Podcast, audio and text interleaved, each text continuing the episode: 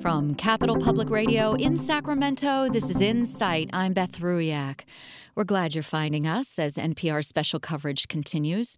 Our shows are online, they're available by podcast, and on air at 7 p.m. if the live coverage of that day doesn't run into the night. In a few minutes, we're going to get to California's new individual mandate for covered California health care plans, but let's start with the visits this week by two presidential candidates. They were in the region, Mike Bloomberg and Elizabeth Warren. State government reporter Scott Rodd was with Bloomberg in Stockton yesterday. He's in our studio now. Hi, Scott. Good morning, Beth. So, Mike Bloomberg has been polling low in California. I'm curious about who came to see him and and did they know about him or were they just curious themselves?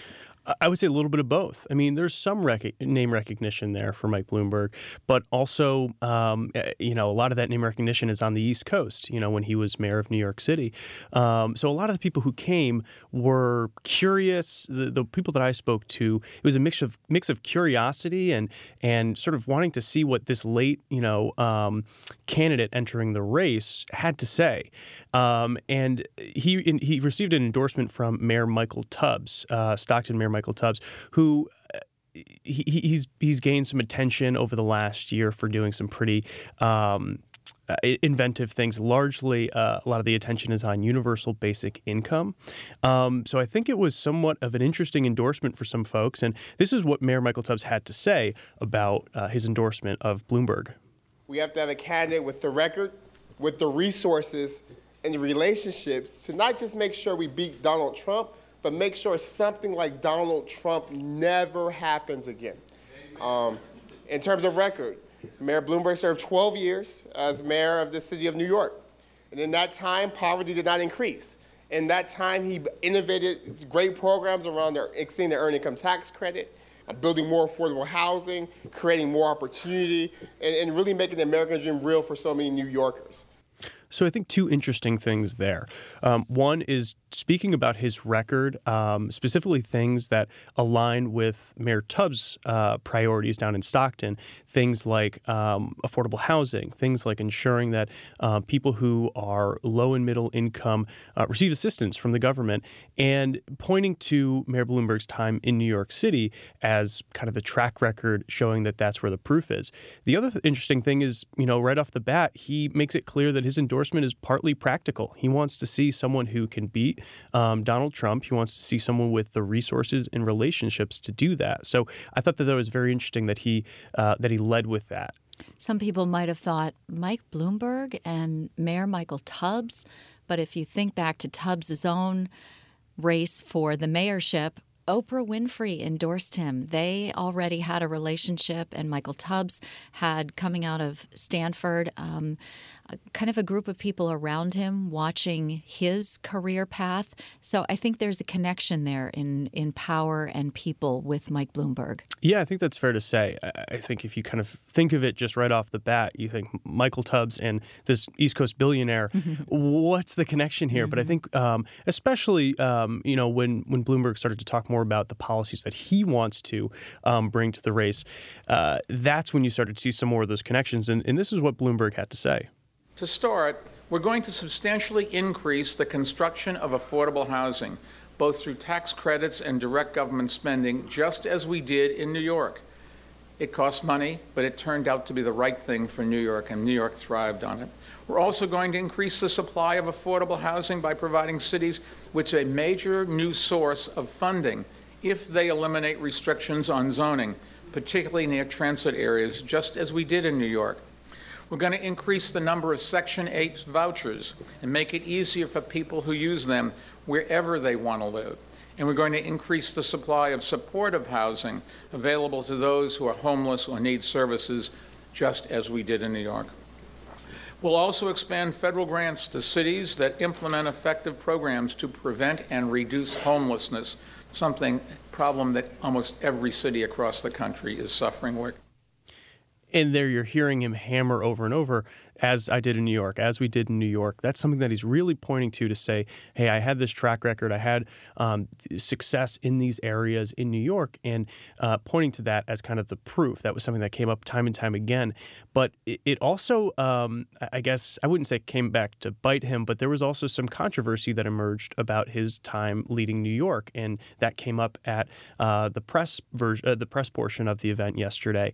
Um, and he was asked about his policy on stop and frisk, and mm-hmm. that was the controversial policy that allowed uh, police pretty broad authority to search folks who were on the street, um, and it uh, ended up it raised a lot of controversy. People said that it um, criminalized um, low income neighborhoods and minorities in, in New York City, and actually a federal judge wound up ruling that it was unconstitutional. But he, uh, you know, he said he took his best. Uh, he he defended it by saying he took his best stab at what he thought was the best approach to lower crime, and reiterated a, an apology that he had offered earlier, um, saying that it was ultimately not the right move. And Mayor Michael Tubbs also came to his defense and said, you know, I respect that he apologized for it.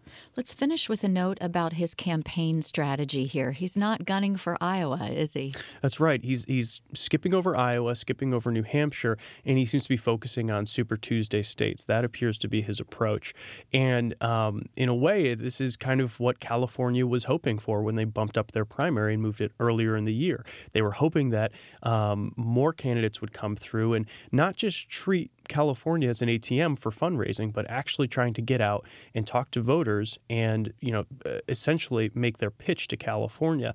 And Bloomberg um, entering the race late. Um, he is that's his strategy here, coming to California, states like California, but also he's funding his own campaign, so he doesn't really need that money that's here in California. So um, a number of voters, a couple of voters, said to me that they're glad that that he had that approach coming out to California. And then he went on to San Francisco last night at an event with former California Governor Jerry Brown. That's right, and he didn't get an endorsement from Brown, but a lot of people saw it as a, a good little coup that he got that he was sitting alongside Jerry Brown. All right, Scott, thanks so much. Thank we'll you. check in again.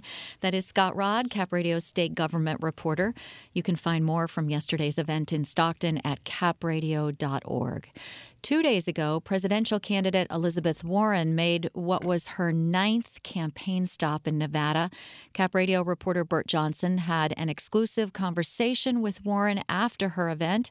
He asked her, among other things, about the housing crisis across the country.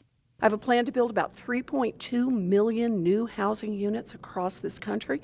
Independent economists say it would lower rents across the country by about 10%.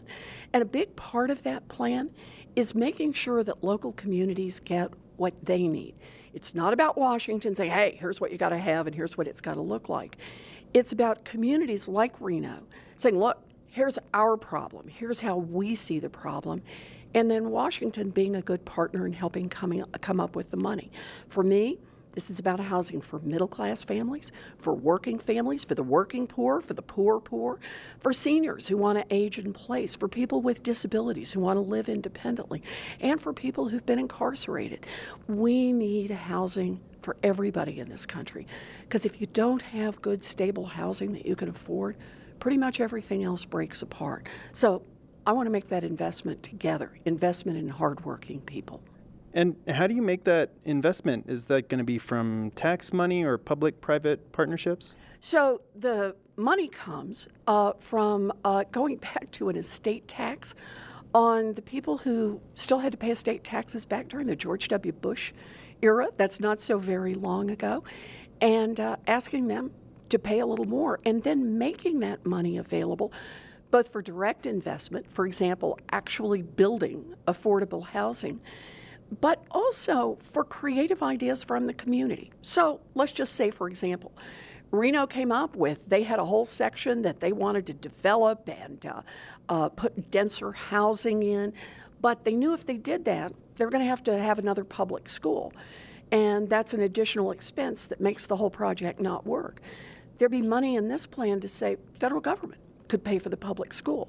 Um, federal government could pay for the exit off the freeway. Federal government could do the part it takes to help make this project work.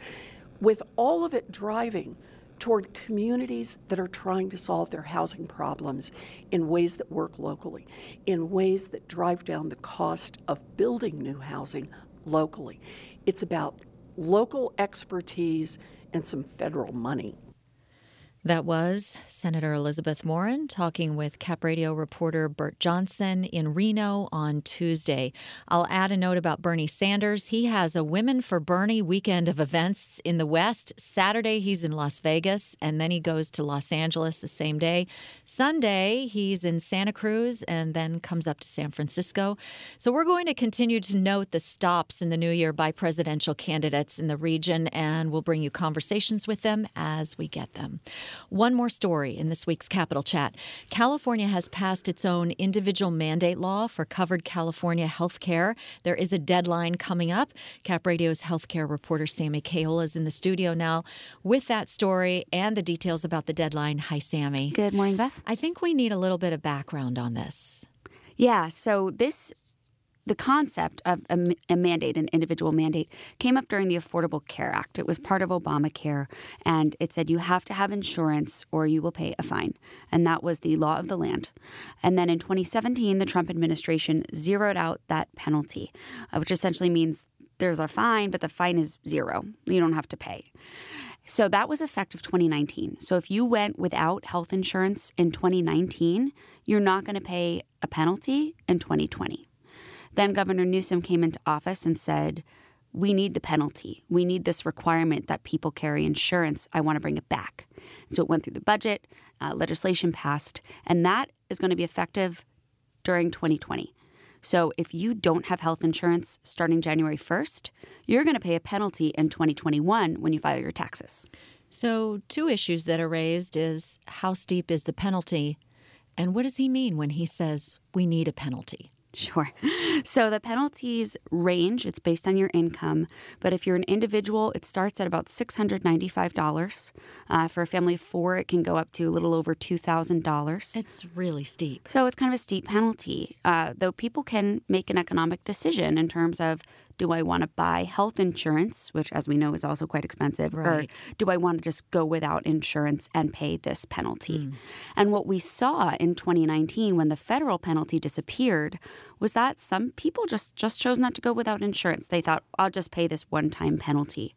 And so, Covered California, which is the state's exchange, they saw a 24% drop in new enrollment in 2019. Mm. And they attributed that to the lack of a federal penalty. Okay. And so they said, we've got to put this penalty back. And they, they really supported Newsom on this and said, we need it because we need these people in the market. Because the people who tend to drop their health insurance tend to be the, the younger, healthier people who you want in the insurance pool to lower the costs for everyone. Was the governor's full push about this aimed at making sure people are insured? Because there's another side to yeah, this picture. So, so you would think on its face it's a universal health care push, yeah. get everyone insured. Uh, but at the same time, he wants to use the revenue from the penalties to create subsidies for people in covered California. So people who are already buying insurance, but their premiums are very expensive. He wants to give them some aid so their premiums are cheaper. Uh, and this this mandate is estimated to raise about $317 million in its first year. So he's banking on people paying the penalty because that's that's what's going to be the revenue raiser. And I talked to this health policy expert, Lanhee Chen. He's at uh, Stanford University, and, and here's his take. It seems like what he's doing is proposing a mandate as a pay for. And that's not really why you would impose a mandate. The reason you try to impose a mandate is to enforce compliance, to broaden the insurance pool, to bring costs down. But again, we've we've tried that before, and it, and it didn't work. So it's all a little bit puzzling, quite frankly. So, right now, it is a law, though. Going forward, this is what we need to abide by in California. Yeah, this is happening. It's completely passed and approved. January 1st is the beginning of, of that assessment period where if you're not insured in 2020, you'll be assessed in 2021 and you'll be fined. There are some exceptions. Um, if you're uninsured for three months or less, you can file for, for an exemption because you were uninsured for a very short period of time. You're also exempt if you are below a certain income level. And then there are certain groups that are exempt, um, like um, Native Americans are exempt and non citizens are exempt. So here's where the deadline part comes in. In order to be covered by January 1st, 2020. What has to either be happening or have happened right now in December? Right. So if you are uninsured right now and you want to sign up for Covered California, that's the state's exchange, you've got to sign up by December 15th in order for your plan to kick in January 1st. So then you'd be insured for, you know, all of 2020 presumably. You can keep signing up for Covered California after that, but it would mean you'd be going some of 2020 without insurance and then you'd be at risk of paying. So that deadline is this weekend. It's pretty simple to sign up. You can sign up online. However, it's remembering that this is the deadline and that if you don't have that coverage in place in January, you are vulnerable to this big new fine. Yeah, so December 15th is coming up quick. There are about 3.5 million Californians that are estimated to not have insurance right now. Um, some of those people are are eligible for Medicaid, but some of them make a little too much. So they, they'd have to go to Covered California if they're not you know, getting insurance from an employer or something like that. And then there's also a, a, big group of people who are not eligible for insurance because they're undocumented. So it's all kind of part of this puzzle of how do we insure all the Californians? And um, you know, we'll we'll see if this does it. okay, I assume we're posting a link to get to the color, yeah, covered California web- website. Okay, yeah. great. Thank you so much, Sammy. Thanks, Beth. Sammy Caiola is Cap Radio's healthcare reporter. You can find that link at capradio.org/insight. Up next, resources for victims of domestic violence. I'll talk with Faith Whitmore and Jan Scully. You're listening to Insight on your NPR station, Cap Radio.